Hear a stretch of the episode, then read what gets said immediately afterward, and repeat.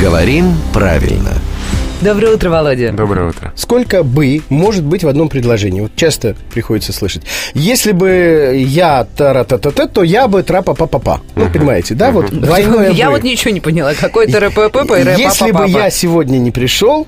Так... то вы Я бы... бы была бы королевой эфира. Бы. Да. Вот, мне Но кажется, нет.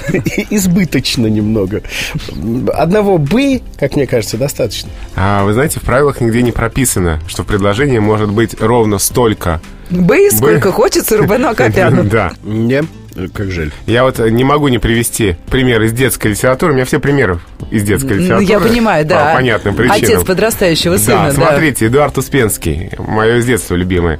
«Если был бы я девчонкой, я бы времени не терял, я бы на улице не прыгал, я бы рубашки постирал» и так далее. Здесь «бы» перед каждым глаголом, но совершенно не кажется избыточным, не правда ли? Ну, во-первых, мы с вами постоянно говорим о том, что поэтическая речь, она, в общем, имеет такое право отходить от нормы. Во-вторых, здесь в приведенной вами цитате речь ведется от имени ребенка, да, а то, что мы прощаем ребенку, не всегда прощаем взрослому человеку, поэтому вот меня не, не убедили, Володь. Но, тем не менее, в втором повторенном вами «бы», в вашем примере, я не вижу ничего предосудительного. А я вижу.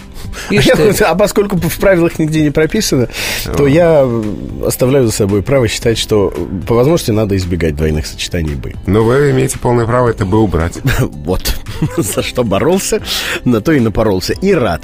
А еще рад напомнить, что это главный редактор «Грамоты.ру» Владимир Пахомов. Рубрику «Говорим правильно», которую мы готовим вместе с ним, слушайте в эфире по будням в семь пятьдесят, восемь пятьдесят и в девять пятьдесят утра, разумеется. А при желании ее можно и скачать в iTunes и на интернет-портале chameleon точка эф эм.